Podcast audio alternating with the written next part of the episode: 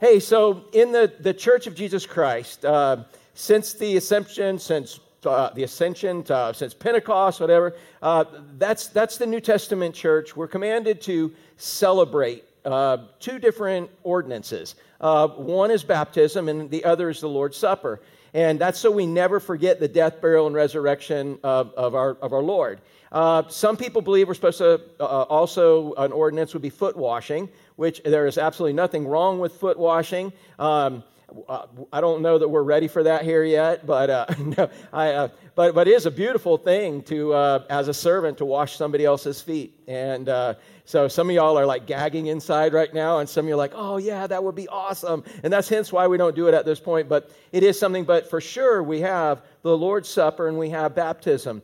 And so, as you know, when we baptize somebody, they're standing in the water, and there they are standing, and that looks like a what? It looks like. What does it look like, Ethan? a cross, right? All right, good, man. And uh, so that's exactly how it's supposed to work, man. All right, and so and and Gavin, tell him when he doesn't know the answer, he was wigging out and not paying attention. What's the answer always?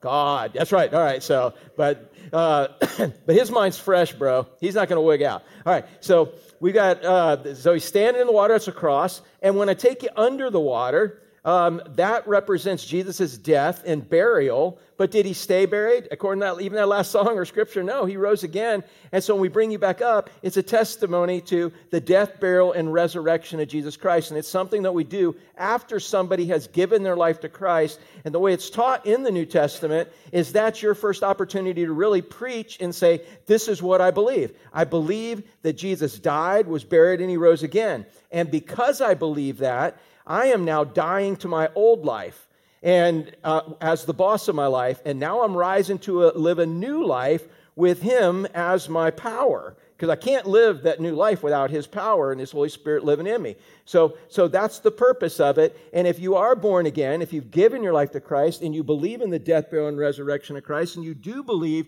that you have died to your old life and you want to live your new life um, in that resurrection power, and you have not been baptized, man, it's a great thing to do. It's, it's something we're commanded to do, and we can do it all the time. In fact, Sally, raise your hand, Sally. Sally Sally's getting baptized, and uh, yeah, she's getting baptized. Maybe not today. Today, I, when I hold you out there, I'd say, hey, so if you were to die, are you 100% sure you go to heaven? And, and there's a possibility out there, all right? We could even postpone it later in the week so you're sure of your salvation and eternal security, all right?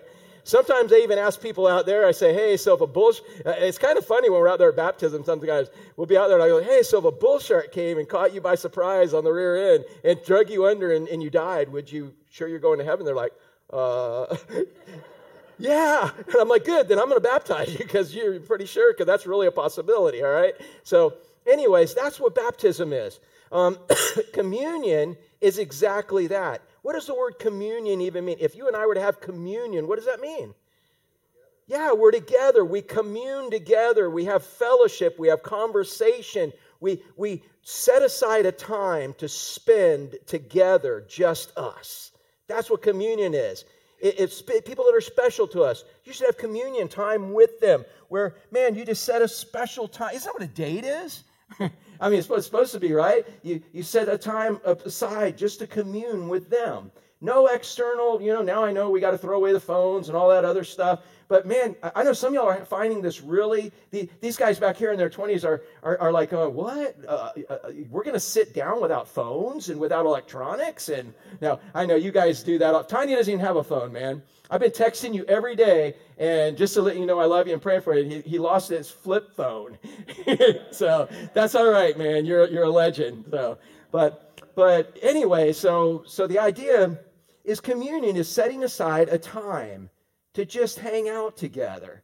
And in reality, as you read about communion in Scripture, and we're going to read it from uh, 1 Corinthians again, chapter 11, verse starting in verses 23. I'll give you a backdrop. Every time we have communion here, we read it again and we and we teach about it. We teach what Scripture talks about of how to have communion with God and what really God's purpose is in this communion with Him. So He doesn't tell us how often to have it in Scripture. Now, different churches, different denominations, different people have, have different times where they set it up, whether you're, um, whatever your denomination, whatever it is. But in Scripture, it doesn't really say, it just says have it. And so, um, different people have different traditions with it. Um, I'm going to tell you when we have it. When we have it is when God starts putting it on my heart. And when I start thinking about it and He starts putting on my heart, guess what happens? Some people come up to me and say, Hey, do we have communion around here? When are we? How many of y'all approached me in the last week or so and asked me if we're going to have communion? Raise your hand. Yeah, you did. Who else? You did. Yeah, and some other people. I, I got, uh, uh, so as you said last week, you were like, Hey, so yeah, we've been coming and do y'all do communion here? Well, yes, we do communion because I believe a New Testament church needs to have communion. Set aside a time where you get a chance corporately to hang out with God. And we're going to talk about what happens in that. And so, guess what? I start getting, it comes up in other conversations. That's exactly what I told you last week. I said it'll start coming up. I, we're probably having it this week or next week. I just already knew it because that's the way God works. And we end up having it five, six, seven, eight times a year in there. Um, but we have it, and it's so beautiful how God always puts it together of when we're going to have it. So know you're here, and God designed it for you corporately, together as a church, to be able to individually hang out with Him today. Isn't that pretty cool? You know, Old Testament, how often did the high priest even get to do that? Once a year, man. And then he was swinging incense, dude. And, and, and they even tell us in tradition that somebody really kind of tied a rope on his ankle so that if God didn't accept his sacrifice when he went in the Holy of Holies, hey, and God struck him down, Phil, you go get him. you going to get him? No, dude, I don't know if I even want to touch the rope to pull him out, right? But that's how important communion and how beautiful it is that since Christ died and the curtain to the Holy of Holies split from the top to the bottom and gave us access to God Almighty all the time. We can come boldly to the throne of God through the grace of Christ, man. And so that's what we have communion. And so we have a simple um, outline that we use, and it's something that you can do daily. If you say, Well, I want to do communion daily, well, do it. There's no nothing in Scripture saying that it has to be some special person in the church that's overseeing it. There, any believer can do it. It says there, it doesn't tell you in Scripture anywhere that there's a special group that has to be together to do it. It doesn't even say there's got to be a special number. It just tells us what's supposed to happen within communion. And in it, what we're going to do, it's something so simple, and we go over it every time. How many of y'all already know the outline? How many of y'all been here long enough you know the outline already? Not because you just read it, but okay, yeah. Uh, but, anyways, we look back, we look forward, we look in to be able to look out. All right, so just just humor me here with some worship aerobics for a minute. All right, so everybody put, put your fingers up real quick. All right, all right, yeah, your thumbs. I mean, I'm sorry. Yeah, get your thumbs there. Good, good, good. Look back, look back, look forward, look in to look out. One more time. Look back, look forward, look in to look out. How many y'all can remember that? How many of y'all can't, and we need to pray for you? I'm just serious. All right, so maybe we should make a T-shirt, Jesus. Uh, Jesus, JJ, make a T-shirt, JJ. Forward back, yeah. But, but, but seriously, that's the outline that you can do. And, and, and after you look at Scripture, um, I think you're going to see that it's a very accurate outline as to what you can of how you can have that intimate fellowship with God. You can do this alone. You can do it out on the beach. You can do it. What's your new friend's name? Yeah, you do it with Omar if he wants to. I'm just saying, you can do it. Oh man, Scott, is it not a beautiful thing when you've done it in your small group? Yeah, you can do it in your small group. You, uh, you can do it. You, you can do it online. you can do it in your own family. What a great thing for a spiritual leader, a father, to be able to do with his family, to have this. What a great thing for you to do when you wake up when you wake up in the morning, look back to what Christ has done for you. Look forward to being with Him. Look in to let Him judge you so no one else has to, so you can look around today and know that you're all taken care of and it's not about you anymore. Now you can look around to see how He wants to use you mightily in this world, and that's why He's got you here. That's why we have these colors here. We have shirts with these colors. We have different things with these colors. We have stickers. If you want any of that, let me know. Uh, I can hook you up with stickers and stuff.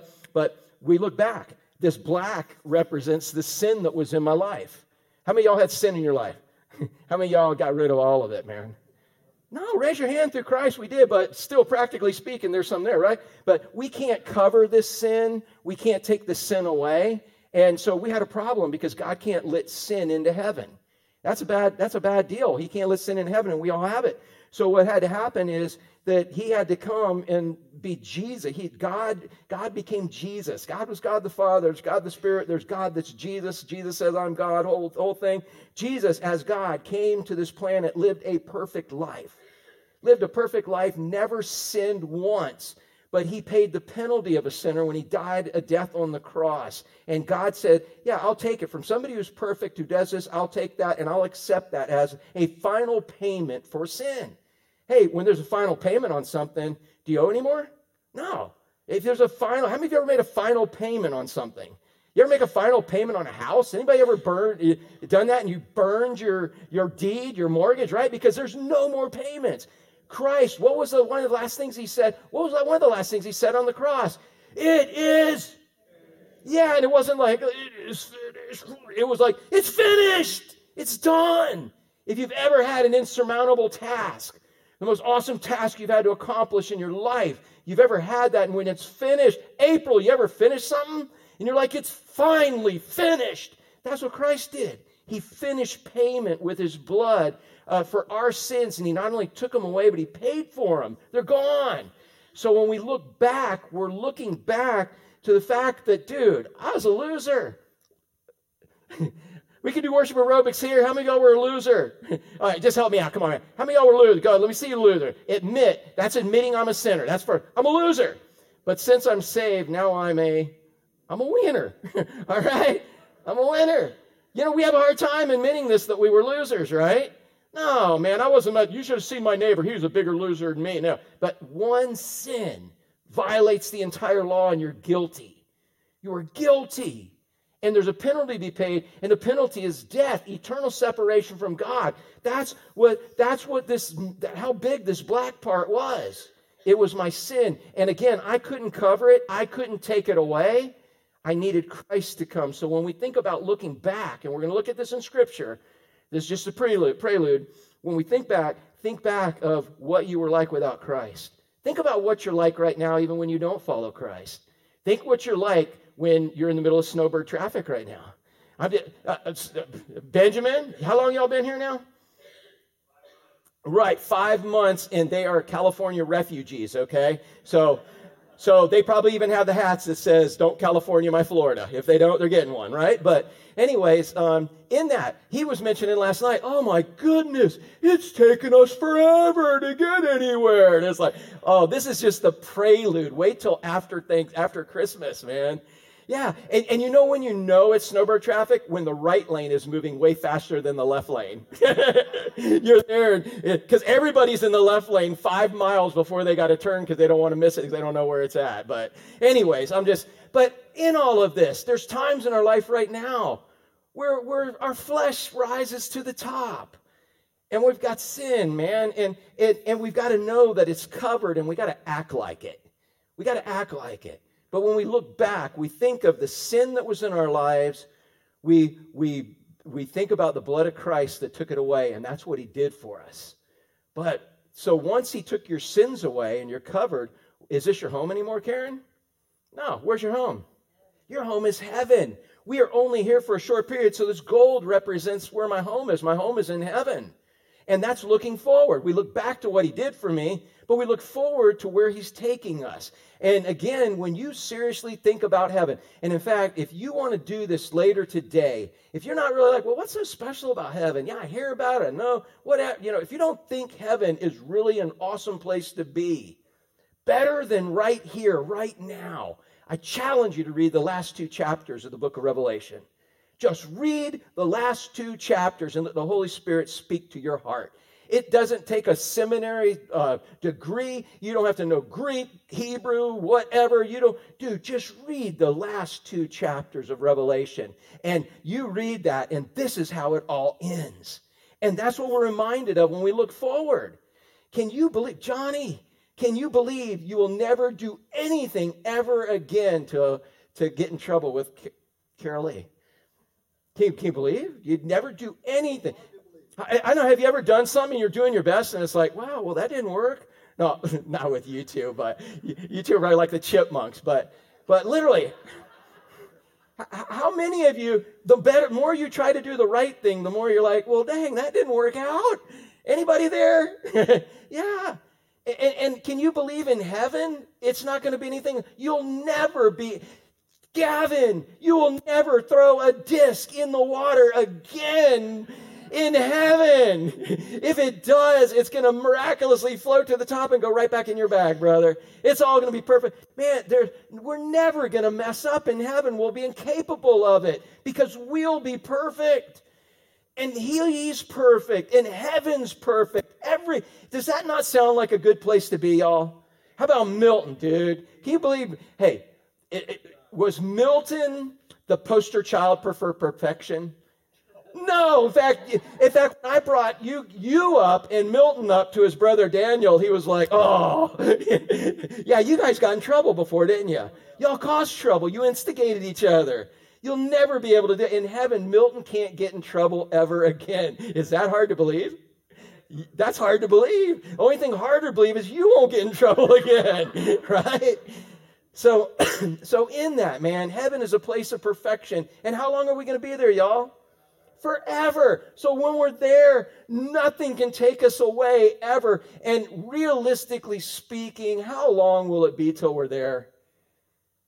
How, long? I mean, if he comes back, you understand, we're going to talk about this in a minute, but there's no signs for the rapture.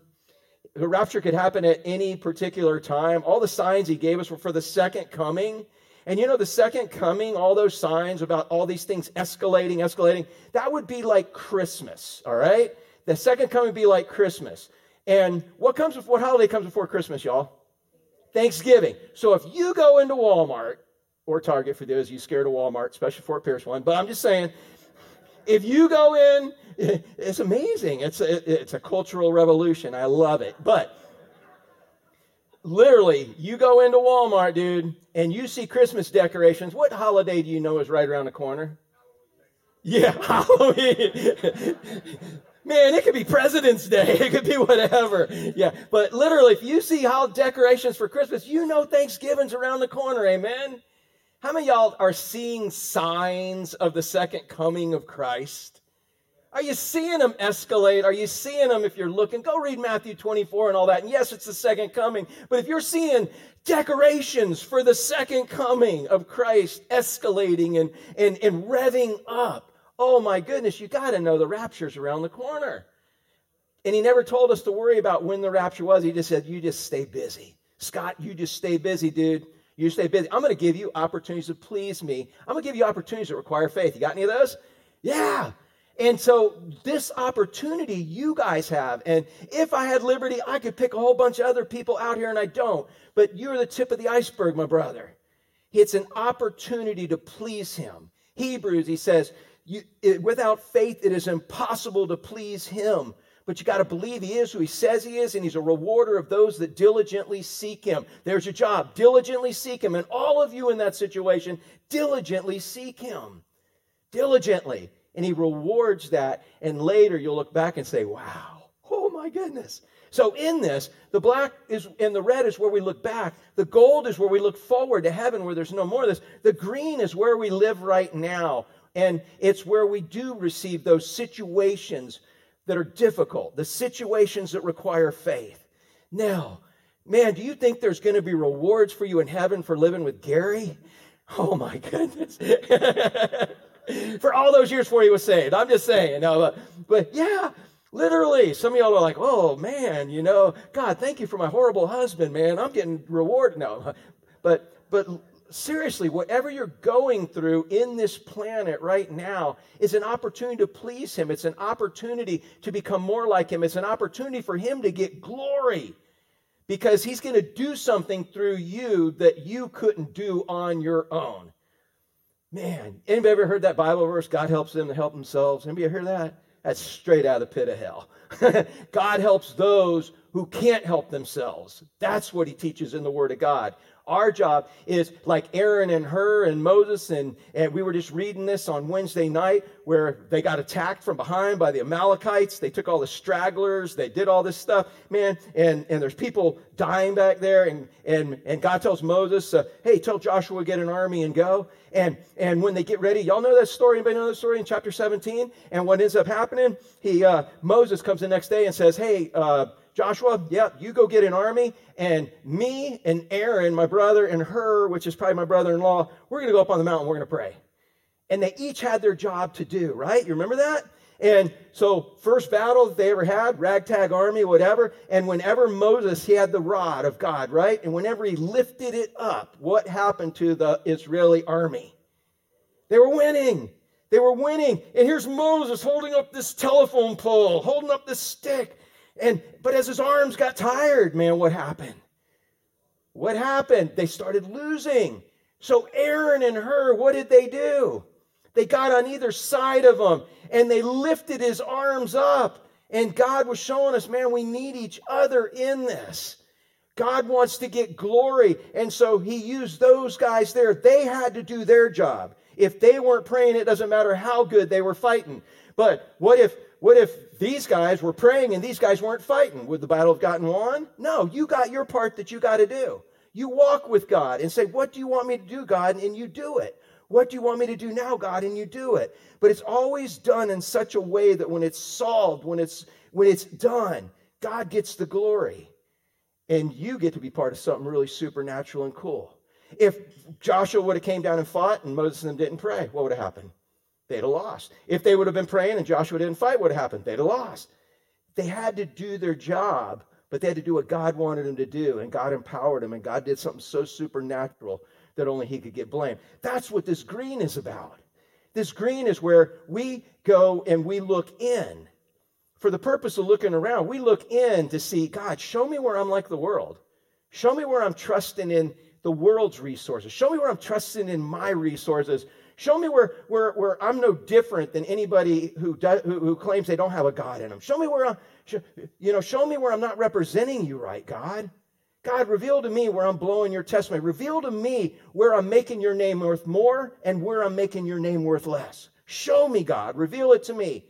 And, and, and let me grow more in love with you. Let me grow in my faith. That's what the green is, is grow. Let me grow in my faith, God. As I grow in my faith, then now I can be a witness as I look around. So I want to look back to what you did for me. I want to look forward to being with you. But in the meantime, I'm here. And isn't this the hard place to be? Is here? That's a hard place to be because he's continually stretching our faith. How many of y'all would be willing to raise your hand and say, Well, my faith hasn't been stretched in forever? I'm good, man. I don't want, man, I'm good. I got no stretching going on here. Me and God, we just, uh, you know what? I would check your salvation because you ain't met the devil. You might be going his way. I'm just saying. God loves you too much to leave you in your current state, and He's always trying to grow your faith. Always.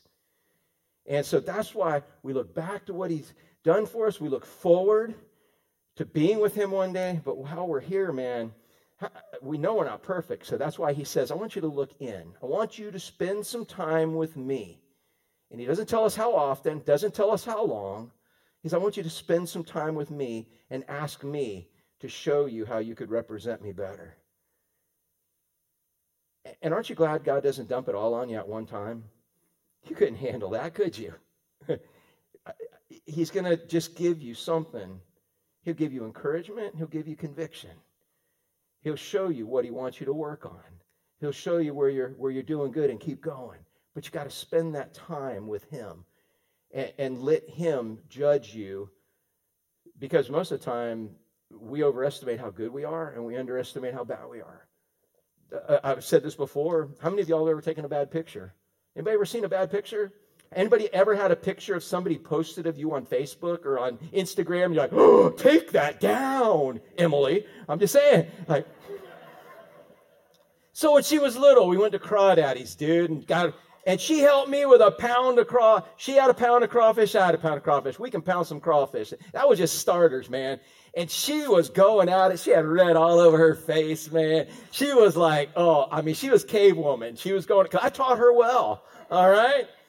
She's a fish and eater on them crawfish when she ain't trying to be dainty or whatever. But I'm just saying, she was there. I don't know how old were you, maybe. You were just kind of one of them young teenagers, right? I guess you know. And anyways, so I was proud of her. I took a picture and posted it. I'm like, that's my girl.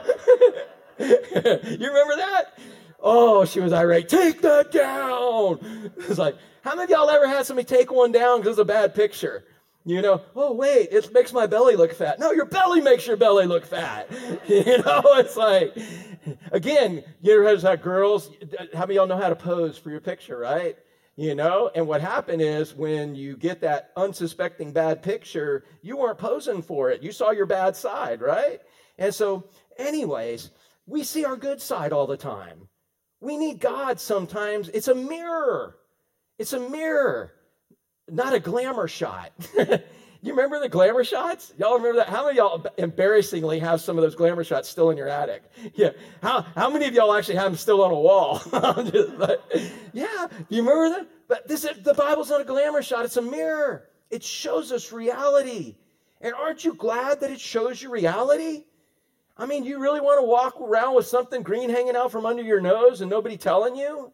That's what the Bible says. Man, fix that. That's not how I want to be represented in this world. Fix it. And I'm going to give you the desire and the ability to fix it because I love you too much to let you stay that way. How many of y'all got people in your life that don't love you enough to tell you if you got something wrong? You walk around all day with your zipper down, right? Nobody says nothing. Nothing happened to you, none of y'all? I'm just saying. Why didn't you tell me? Well, you know, because I'd watch people laugh at you. But, anyways, but literally, that's what the Word of God is. That's what the green part is. He gives us situations that make us grow, and it requires our faith. And, and, and, and but we have to look in to let Him reveal those hard things to us. That's why He says, we don't do this voluntarily a lot. Oh, hey, dear God, please. Hey, do you ever go to your parents? And and now you're the oldest, right? Are you the oldest? And yes, because all right. And so do you ever go to your parents and say, "Look, I love you guys so much." You do that? Yeah, that's cool. That's a great thing to do. Keep doing that. I love you guys so much, man. I am so grateful for everything you have done in the past for me. Are you grateful for everything you've done? Oh my goodness. I am grateful that you took me a dentist when I was a kid, so I still have teeth, man. I am so grateful that you taught me how to bathe. I'm great. Man, I'm grateful for everything I have, man. I'm grateful for everything in the past. And, and, and I am so grateful for the future. Oh, I am so. Are you grateful for the future with your parents? Or are you like, dude, no way, man. I want to trade them and get some new ones? No, dude, you love them. See, there you go. The good. Yeah, I, am so grateful. I can't wait to see what our future looks like. Yeah, I can't wait to grow up with you being my parents, right? That's awesome. Now, motherest and daddest, dearest, I know that I am far from perfect. Are you far from perfect? Yes. So, would you guys on a daily basis show me, Mom, will you tell me what my, what, what, how could I better represent you and Dad? Uh, tell Dad, can you show me the things that I'm doing wrong right now, especially in my golf game? And in my other, Dad, can you show me things I'm doing wrong in my life so that so that I can fix them and represent you better? Does that sound like a fun thing to do? It does. Good. You'll be a good Christian, man. but, but seriously, that's what we're doing here. But how many of y'all dread going and saying, Can you show me something that's wrong in my life right now that needs to be fixed? How many of y'all like doing that? How many of y'all are just trying to make it through fixing the things you know that are already broken and asking for grace for that and so on? And but here are, are he's grateful for his past, grateful for his future. But can you imagine kids going to now? You're you're a cool, sweet looking little kid, man, and I could see you doing that, right? But man, there are some kids out there that would never go and ask their parents. How many of y'all as parent as kids would have never asked your parents to show you what you've done wrong? Oh, no way, dude. Yeah, Gavin, no. Did Gavin come to you and say, Oh, mother dearest, show me what I've done wrong so I can be a perfect son? No. In fact, he was hiding all the things he was doing. And that's what we do with God. This kid's an anomaly. All right, so in all of that. But that's what communion is. Communion is coming and saying, God, show me. God, show me. And oh, how many times have you ever had God show you something and it hurt? You're like, oh no, I didn't. Oh, man, how many of y'all cringed when he's showing you stuff? I did last night. I, dude, I, I didn't realize how much I talked at your little like dinner party last night. I got home and you're like, I'm like, oh my goodness, I'm tired. And God said, well, you should be. You never shut up. I'm like, and I'm sorry, so I publicly apologize if y'all didn't get a word in edgewise. But, but yeah, sometimes doesn't the Holy Spirit convict you of things that, but it's good to have that conviction. David said, It was good that I was afflicted. Now I'm more like you. And so we look back, we look forward, we look in, and the whole purpose is so that when we look out, we can show them who Jesus is. Amen? Because your eternity is already taken care of. Your ticket is already punched if you're a believer. It's not about you. It's not about your comfort. It's about your character. It's about how you represent Christ, even in the midst of crises, because He's the one who gave you that crisis so that you can please Him through the faith that He's going to give you for that. For that. But it takes communion for us to sit down with a holy, righteous God and say, I want to hang out with you and I want you to show me this. And that's what communion is. All right, so help me out uh, before we get into it all. All right, so uh, get your thumbs ready, y'all. Y'all ready? We're going to look what? Back. So we can look. That's it, man. And so again, you can do. Wouldn't that be cool if you did that every morning? Took your time and did that every morning, had communion with God. Doesn't mean you have to have, you know, grape juice and crackers or whatever you're going to have. Uh, we were talking last night in Haiti, the wine, they use real wine, but it tastes like nail polish remover. Whew, it's rough. and uh, doesn't mean you have to have any of that stuff. But what you got to do is you go through this. And when we teach about it, it's, it's not like you're botanist and you need to learn new things about this flower. It's not like, you know, you need to learn something. It's what you do with this. That's the important thing about the Lord's Supper is what we do with it. All right, so let's take a look at what Paul said to the Corinthians in this. he said, Look back to what Jesus has done for you. Now, to set it up, I'm starting in uh, verse 23, but a few, cha- a few verses prior, um, he's kind of confronting him. He says, Here's one thing I, I don't have to, uh, you know, compliment you guys on. He said, This is something I understand there's division among you guys. Can you imagine division among people in a church? People of Christ? Can you imagine some, somebody over here not liking this person, having, having a disagreement with that person? Can, can you imagine? Uh, man, can you, can you imagine that? In a family, can you imagine there being division? Can you imagine it being in a, in a church? Can you, he said, Man, I, I can't imagine because if we understand our real purposes for Christ, it doesn't really matter what's going on here you know? And that's where he brings them back to. But he says, So you guys are having this thing called a love feast. And what you're doing is before church, y'all are bringing a bunch of food. That's a good idea, right? Bunch of food. And now you got to understand in that society, there was very little middle class. You were rich or you were poor. So the rich people would bring food, poor people would kind of scrap some, bring some meager scraps, but they were counting on being able to eat some of the rich people's food because it might like when we go to Haiti and we buy the goats and we buy the pigs and we buy rice and we buy beans and, and we, we buy the soda and, you know, about five to 700 bucks it used to be. And we could feed a whole community on Sunday night with a big festival and praise God and everything. You know, it, they, that was the only meat they were going to get. Might be until the next time I come. And so the poor people would come to church and hopefully get something. The rich people had plenty because the middle class was gone in that. That's how the rich ruled the poor, but Christianity was changing all of that because we were all now equal, but different and held accountable for what we had as resources. So they would come together, and the rich people would now use their, their riches as leverage. Can you imagine rich people using their riches as leverage in a church? Praise God that doesn't happen here. We fight so hard to keep the money, power, and politics out of this place. Amen? We do. I've been in it before. Well, if you don't let me sing my special, I'm taking my tie check. Well, amen, sister. God must want you somewhere else. Because that ain't how we play here. We're equal but different. We're all bought with the blood of Christ. And we're all here, and one day you'll be accountable as to how you use what God gave you. Whether it's material riches or it's emotional riches.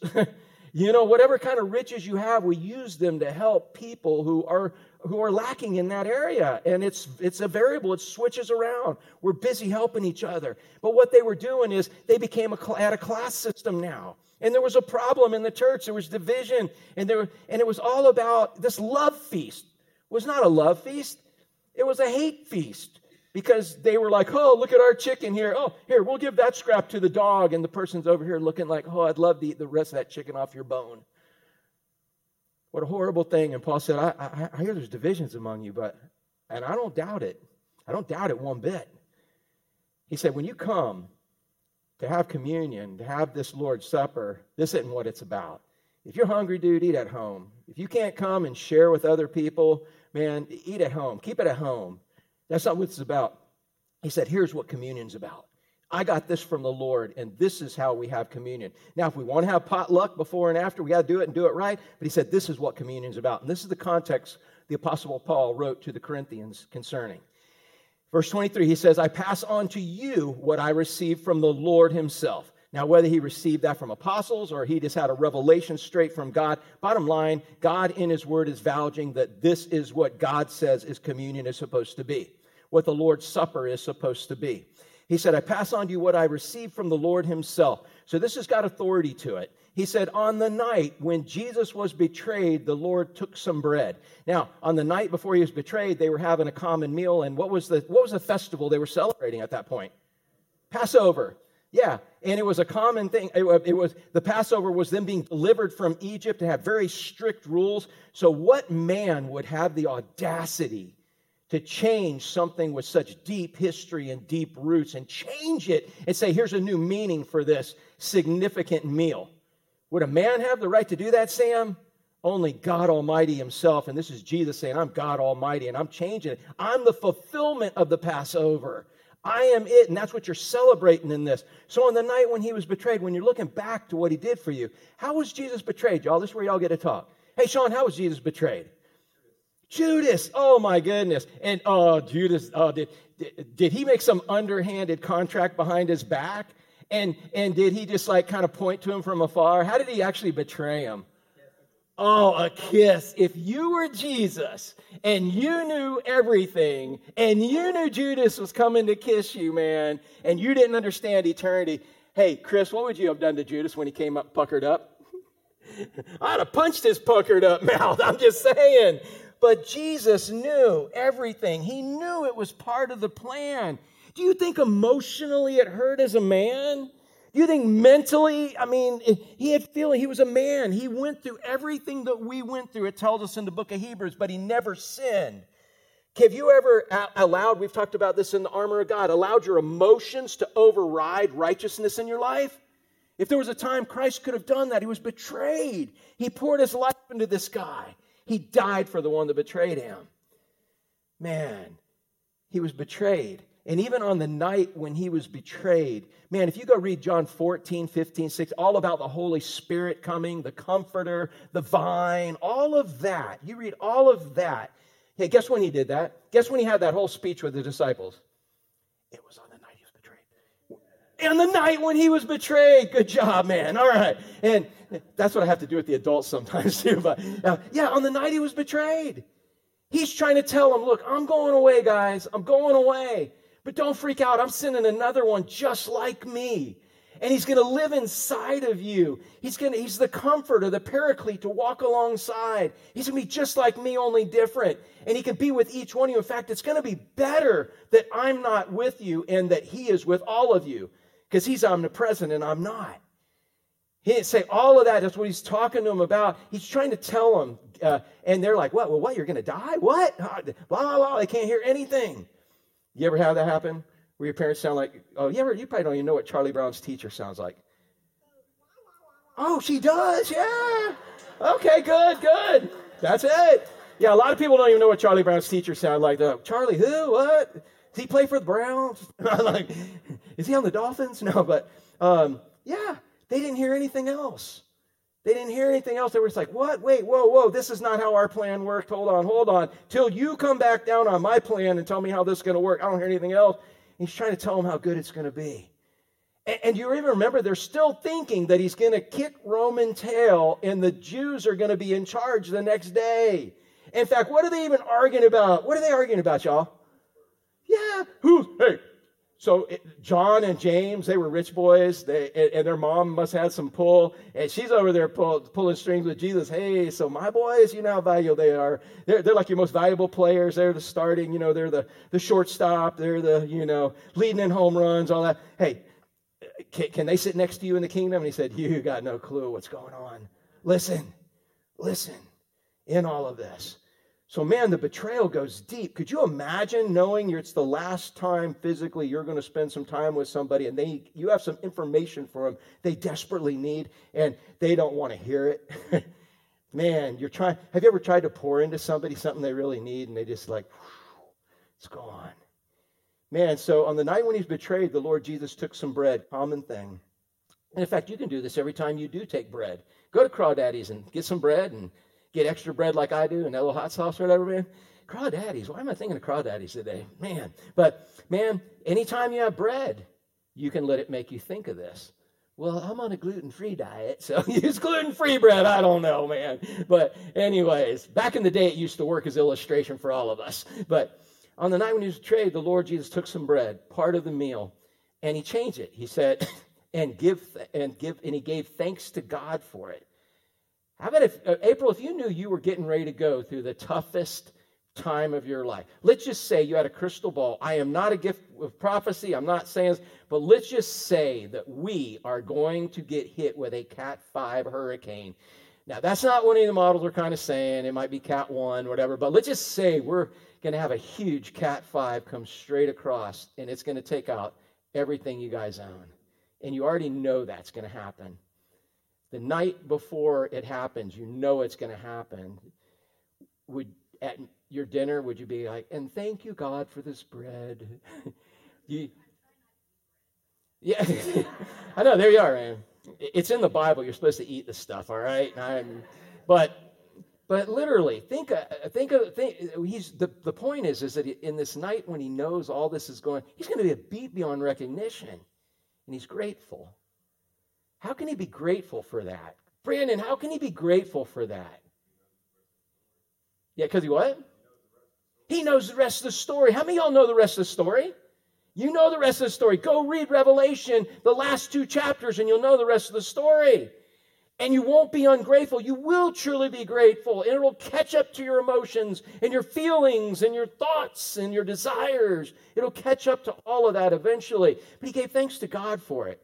He broke it in pieces and said, This is my body, which is given for you. Um, and actually, in the original Greek, or in the Greek, it just says, This is my body, which is for you. I'm using my body for you. That's what he said. Do it in remembrance of me. So it, that's looking back. If you're remembering, you're looking which way? Back. So every time you eat bread, how many of y'all think you're going to eat some bread today, except you gluten people, non-gluten people? what do you eat instead of bread, Emily? Nothing. What are you eating instead of bread? Uh, rice or something. So every time you break rice, I'm just like, for the rest of y'all that are eating bread, how many y'all are still eating bread, man? All right. I'm not saying you're better than the people not eating it. In fact, you know, I'm saying it all, but, but, but seriously, every time you eat bread, you could give thanks. You could think back. That's what he did. He took a piece of a common of a meal, something that was in every common meal, and said, "Use this to remember me." Would it hurt you at some meals to remember God? Isn't that why we pray? Isn't that why we pray for our food? We're grateful for it. But what if every time you broke bread, every time you sat down to eat, you remembered what He did for you?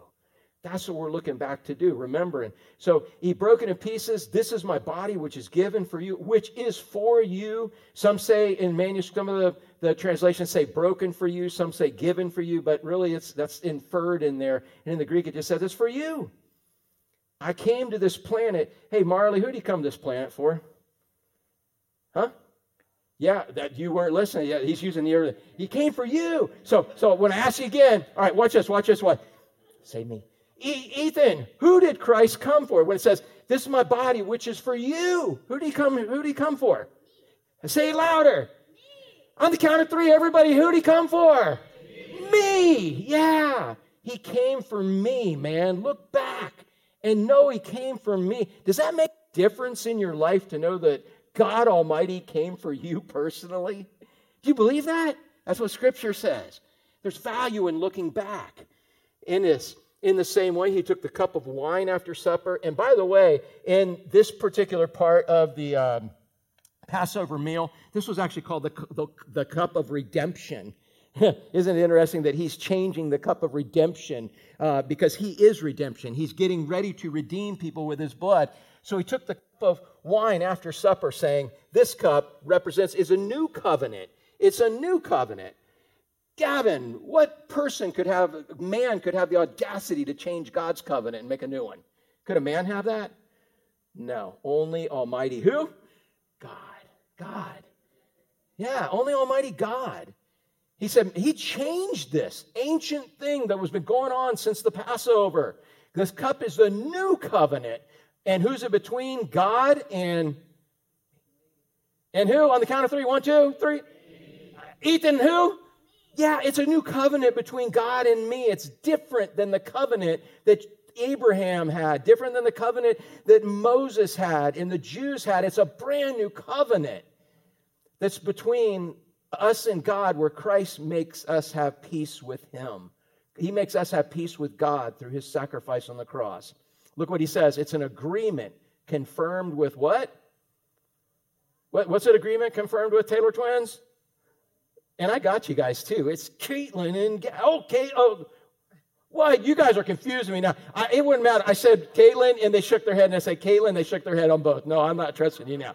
All right. Online, I know who you guys are. All right. So.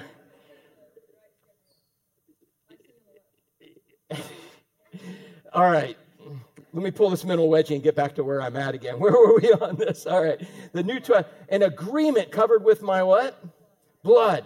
Oh, but does it say with my blood and your behavior? Does it say my blood and your perception of what? Of God? No. It's what your agreement, the peace between you and God is confirmed with what? And that's it. Do you believe it was just that? How many y'all believe that your behavior, your uh, how many of y'all ever ever behave in such a way, or how, how many of y'all feel like maybe you, you, don't have a relationship with God? You know, you've had one, but how many of y'all ever done something and you're like, oh man, God doesn't like me. Man, oh, I don't have your your righteousness is confirmed by what? Yeah. So he's your he's your spiritual parent in this. So is there anything you could ever do to not be your parent parents' kids? And there's not, is there anything you could ever do not be God's kid? No. But when you misbehave, what is their responsibility? When you don't behave and represent them correctly, what is their responsibility? Yeah, say what? Discipline you. Yes, man, discipline you. That's and, and, and so God, where did they learn that from? God. Because that's God's job. How many of y'all want to be disciplined by God? Then you better pay attention to this next part about looking in. All right? So, anyways, in this, he says, this cup is the new covenant between God and his people, agreement confirmed with what? And you're not and not your behavior, but by the same token, if your behavior doesn't represent him. Hey, what happens when you misrepresent your parents? Like, do your parents approve of you screaming in the store going, But I want this? Do your parents approve of that? No. What would happen if you did that in the store? You would get disciplined. Yeah, exactly. Good. Y'all are good parents. So if they'll discipline you for misrepresenting them, imagine what God does. And God may say, Ethan, you need to chill. How many of y'all have ever had God say, you need to chill? Kelly, you ever had say, God, you need to chill? God says, Kelly, chill. And, and, how many of y'all never, you didn't listen to the small, still voice? And, and then he, he says, Kelly, I said, chill. And you listen for a minute and then you don't. But what does he eventually have to do? Whatever it takes because he loves you so much, he doesn't want to leave you in your current state. So, man, it's an agreement, confirm on my blood. Do this in remembrance of me as often you drink it. So, every time you eat and drink, guess what? Which way can you look? Back as to what he did for you. All right? So, next, um, did it move? There we go. Look forward to his return. We look back to what he did for us. We look forward to his return. This is a short verse, but man, there's a lot to it. Every time you eat this bread and drink this cup, so every time you have communion, every time you celebrate the Lord's Supper, every time you have you do this, he didn't tell us how often to do it, he just says we're supposed to do it. And every time you do it, he says you are announcing. What's another word for announcing? Preaching. Man, you're proclaiming. You're telling yourself, you're telling God you believe. How y'all believe God's coming back? Y'all believe he's coming back? Or is he just leaving us here forever now? No. You're telling the world, I believe this. You're telling your husband and wife, and you're telling everybody you know, I believe this is it. But you know what? Christians are very lax. What would happen right now if you say, well, Jesus is coming back? Many of y'all are a little hesitant in telling your coworkers that? you're a little hesitant in telling your neighbors that. Why are we hesitant? You afraid they're going to give you a tinfoil hat? Literally. Do you, how many of y'all believe that's the truth, that Christ is coming back? Yeah, you believe that. How many of y'all feel a little hesitant on saying that sometimes, though? Yeah. I don't know why. You know why? I think because we're so ingrained and entrenched in this world sometimes. You know, when I've been going through Revelation now, that's where I'm at my personal devotion. That's where we're at on Mondays. And so you guys getting the, your guys are getting the uh, text from me, and they all are like, oh, lightning bolts and earthquakes and psh, the world's being destroyed. And, and I get texts back from people, man, when are you going to be done with this? I'm like, when God is. I'm only in Revelation. Uh, this is an important part. This is where God has not, doesn't have that grace and mercy anymore. He's, call, he's saying, look, y'all rejected the greatest act of love of all time. Now here's judgment. And you aren't, you didn't listen to love, so now here's destruction.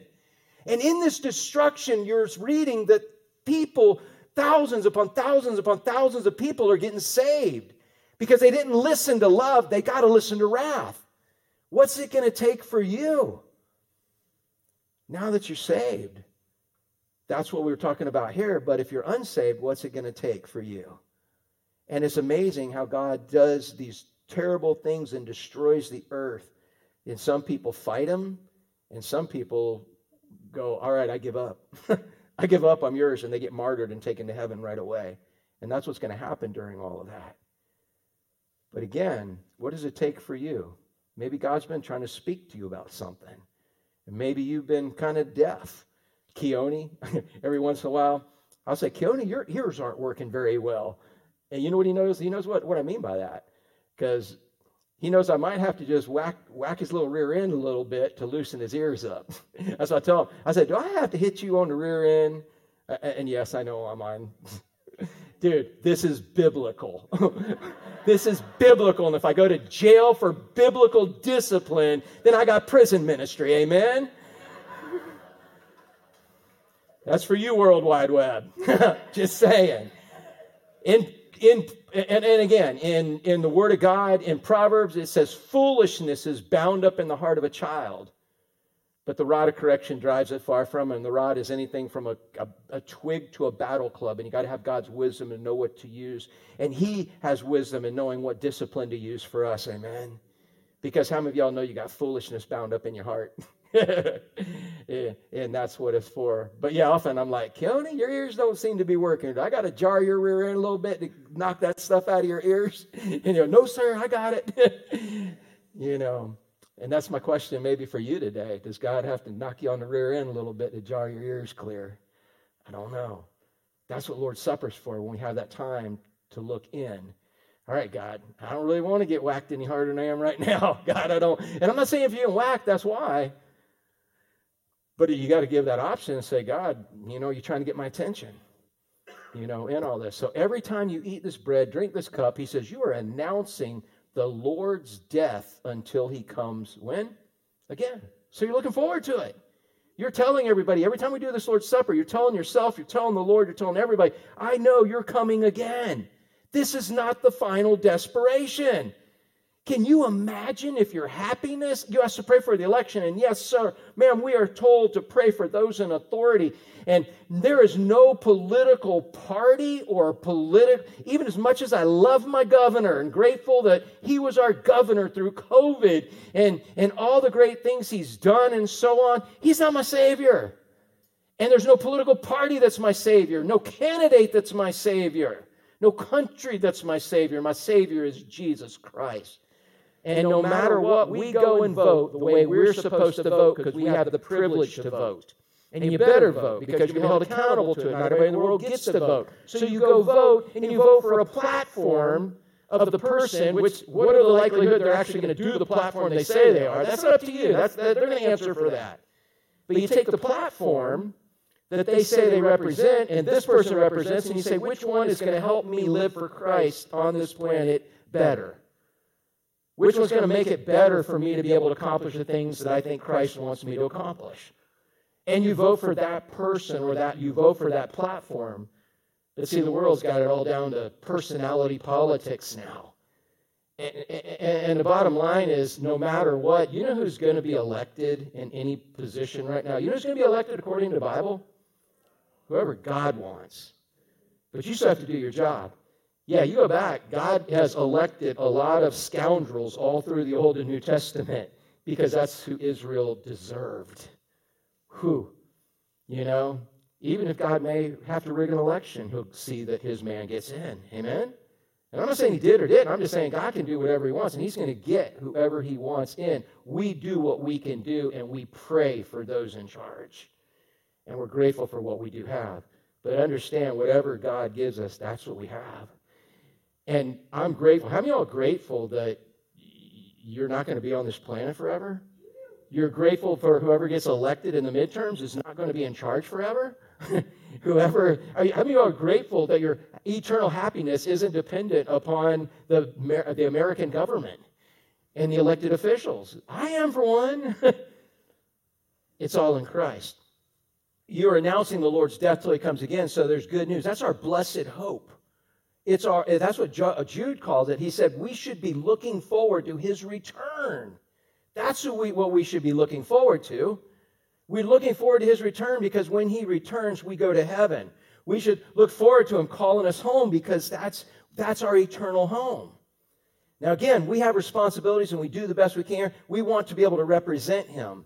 And I would much rather represent him in a free country than a communist country. Amen?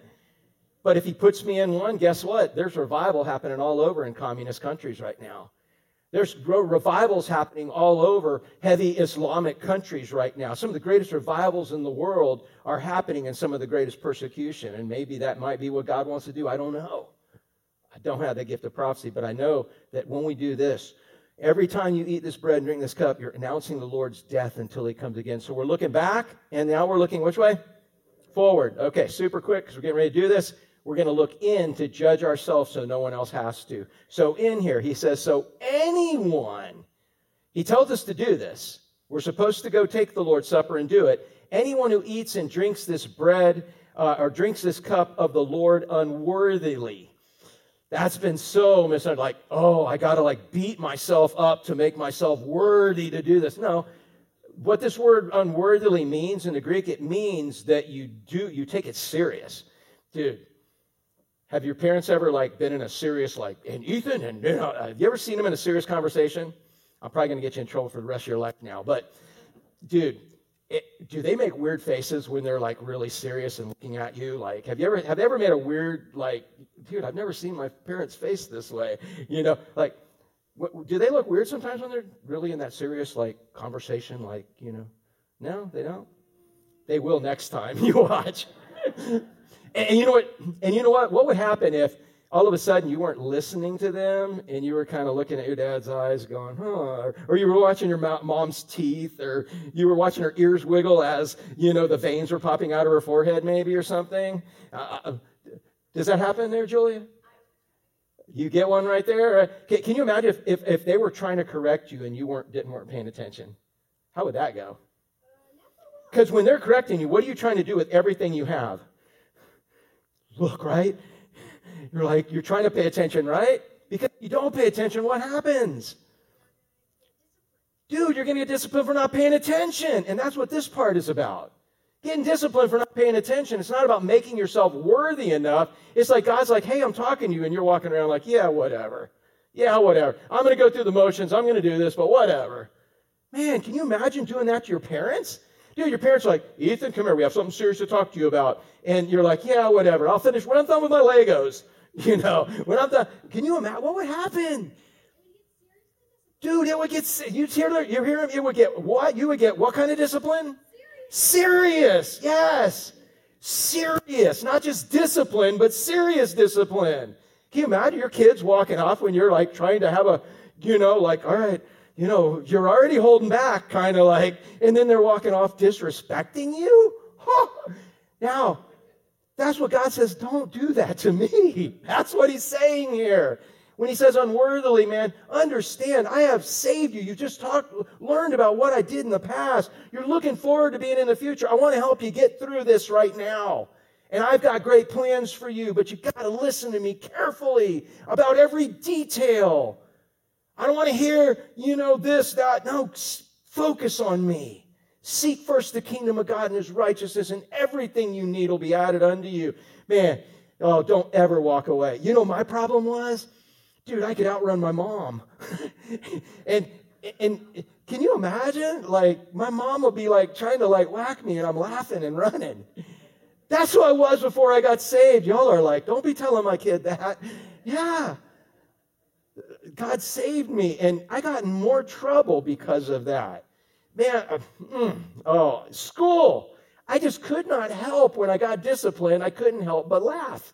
I don't know why. Did anybody else have that? Scott, you probably did. Your only thing you're thinking of is, God, please don't let me laugh right now. And then you burst out and they're like, What do you think it's funny? And I'm like, No, but it is. I just, it was just how I dealt with it. But that's God says, Don't do that with him. Look at this. Anyone who eats this bread, drinks this cup of the Lord unworthily, in a flippant manner, who doesn't truly think about what he's done for you, you really don't put the time, effort into thinking and looking forward to what he's going to do for you or where, what you have in front of you. And you don't literally get in front of him and say, Man, show me where I can represent you better. Show me what my faults are, God. Give me the grace to overcome these. God, I know these are my faults and I repent. And God, give me the power. Remind me that I already have the power to overcome this right now. That's what he's talking about. Anyone who eats his bread, drinks his cup to the Lord is guilty of sinning against the body and blood of the Lord. He died so you could have power over sin. But you're flippantly running into sin when he made this a special time for you to deal with sin, which is what we're going to have in a moment. That's why he said, You should get your wife and have her examine you. Is that what he says? Sean, is that what your version says? Ask Julia to show you all your faults. no. How many y'all could do that? Show somebody else their faults? Yeah, because that's their blind spots. But how many y'all think the Holy Spirit could do a better job because he knows everything? But he says that's why you should examine yourself before eating the bread and drinking the cup. You ask the Holy Spirit while we're here. We're gonna we're gonna start it, and you guys can line up, and you can come by, and you can grab your juice and grab your little cup with the oyster cracker in it, and you can come up. And while you're doing that, and we're waiting for everybody, I want you to be praying. I want you to be thinking back. Say, Holy Spirit, what, what do you want me to remember about what you've done for me? And let Him make that special for you. What do you want me to know about what I'm looking forward to in the future? And let Him make that special for you. And then say, Holy Spirit, show me how I can represent you better. Show me why I'm having this communion. What is it that I need to have changed in my life? What do I need to see today from you in this? And you need to seriously do that. That's what he's saying. That's why he says don't do it flippantly, because here's what was happening. When they were doing it flippantly, he said, he goes on to say, he says, if you eat this, this bread and drink the cup without honoring the body and blood of Christ, you're, you're not honoring it, you're making fun, you're, you're flip, acting flippantly towards it. He said, you are eating and drinking judgment upon yourself. Hey, so you're already in trouble for something, right? I mean, your brother or sister ever blame you on for junk, and you're not really that guilty. Well, if not, you're an anomaly again. But, anyways, you're already in trouble for something, right? And they're talking to you. If you walk away, are you A, out of trouble, or are you B, in more trouble? Hey, Chris, at work, you have a boss, right? If boss is saying, Chris, this happened, blah, blah, blah, and you pay attention, right? You're already in trouble for something. What if you just walk away? Are you in more trouble or less trouble? And then if you walk away because you get fired, then you go home and see Tara, are you in more trouble or less trouble? You see, walking away and not dealing with it gets us in more and more trouble. Amen? So he says, deal with it. But we don't like dealing with it. That's why he says we have communion. You are eating and drinking judgment, more judgment upon yourself.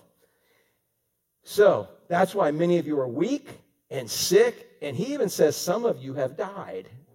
Talking to the Corinthians because it. Because here's the thing is there anything you can ever do to not become God's children again? No.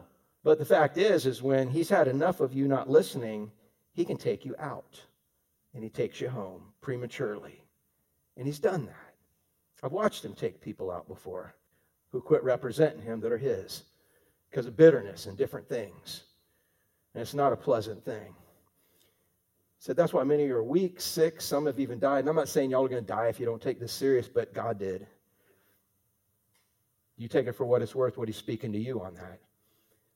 But if we would examine ourselves, look what he says. Here's your choice again. You don't have to have that. If you'll examine yourself, then we would not be judged by God in this way.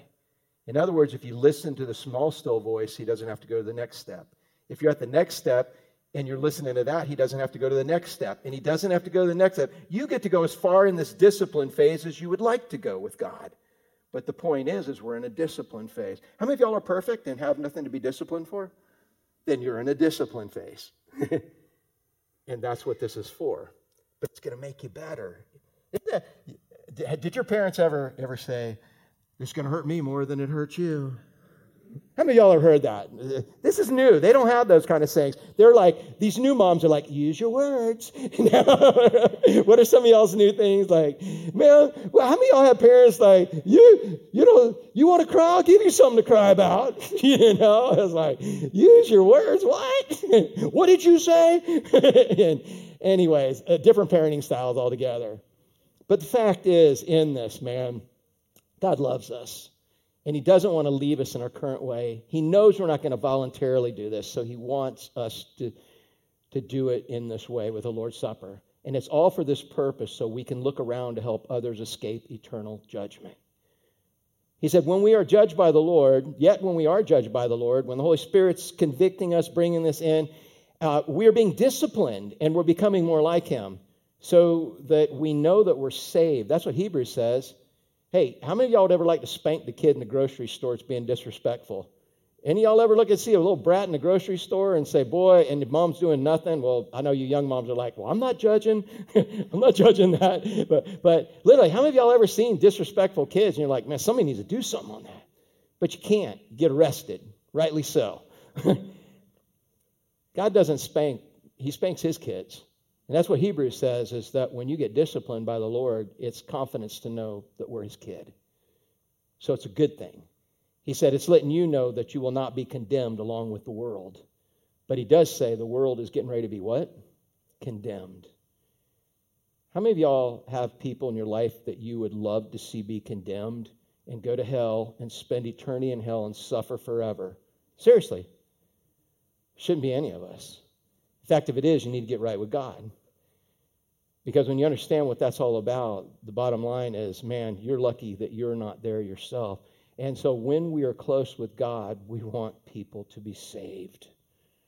In fact, that's the only way. The things we hate about them that we would make, them want, make us want to feel bad about them, if they got saved, that would be totally changed. So we pray for their salvation, but we got to show them what it looks like. And that's looking out. So, which way are we looking, guys? We're going to look back so we can look out. All right, I'm going to pray. I think JJ's going to come up here and noodle on his guitar a little bit. We can leave that up there so people can see, unless you got a song. Um, but I'm going to pray, and when I get done praying, if you would like to, you know, with this chair setup, I say come up this way and uh, go around that way. And however you guys want to do it, just come on up and grab a cup of, of each. And while you're doing that, you already know what to think about, right? Phil, what are you going to be thinking about, man? What four ways are you going to think? Back, forward, in, and out. Everybody got that, right? And so I want you to be thinking about it. You ask the Holy Spirit what He wants you to do with this. That's what it's about. Holy Spirit in you. You're having communion with God, not communion with me, because I can't help you. He can. He has all the power you need to do anything that needs to be done. Let's pray. Father, thank you for loving us. Thank you for commanding us to have communion with you. That sounds kind of weird about making us want to spend time with you, but Father, for the special purpose of understanding um, what we have in you, of what you've done for us in the past, where we're going to be with you in the future and help us just get that settled so we know that's all settled and it doesn't make what's going on in this life as big a deal then. It helps us to manage it better through faith, knowing that if you got the salvation and the glorification taken care of, the sanctification is guaranteed. We're going to end up like you. We just have to follow. So, Father, help us to look back, look forward, but help us especially to look in and see what it is you want us to see so we can represent you the way you want us to represent you as a giant God living inside of us. You want the world to see that. Help us because we can't do it on our own, and we're telling you it's hard. In fact, we're telling you what you tell us it's impossible to do. But everything's possible with you. So help us represent you so we can represent you to others. And I pray for these things in Jesus' name. Amen. You can start coming up and go back to your seat. And when everybody's done, that ought to give you enough time to look back, look forward, look in, and look around. Spend some time with God on that.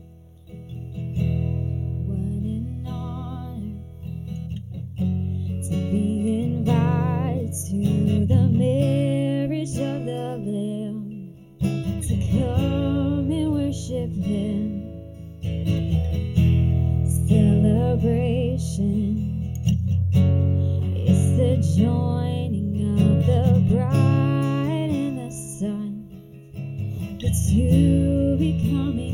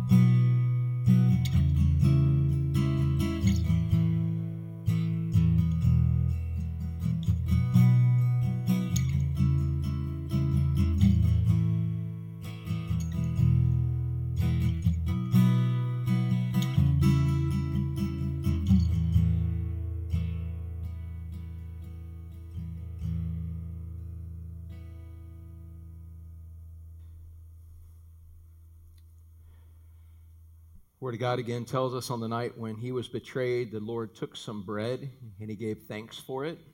And he broke it in pieces. And he said, This is my body, which is for you. Do this in remembrance of me.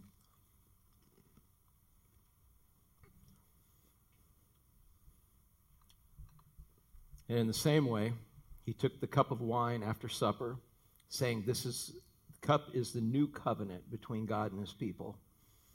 An agreement confirmed with my blood. Do this and remember to me as often as you drink it.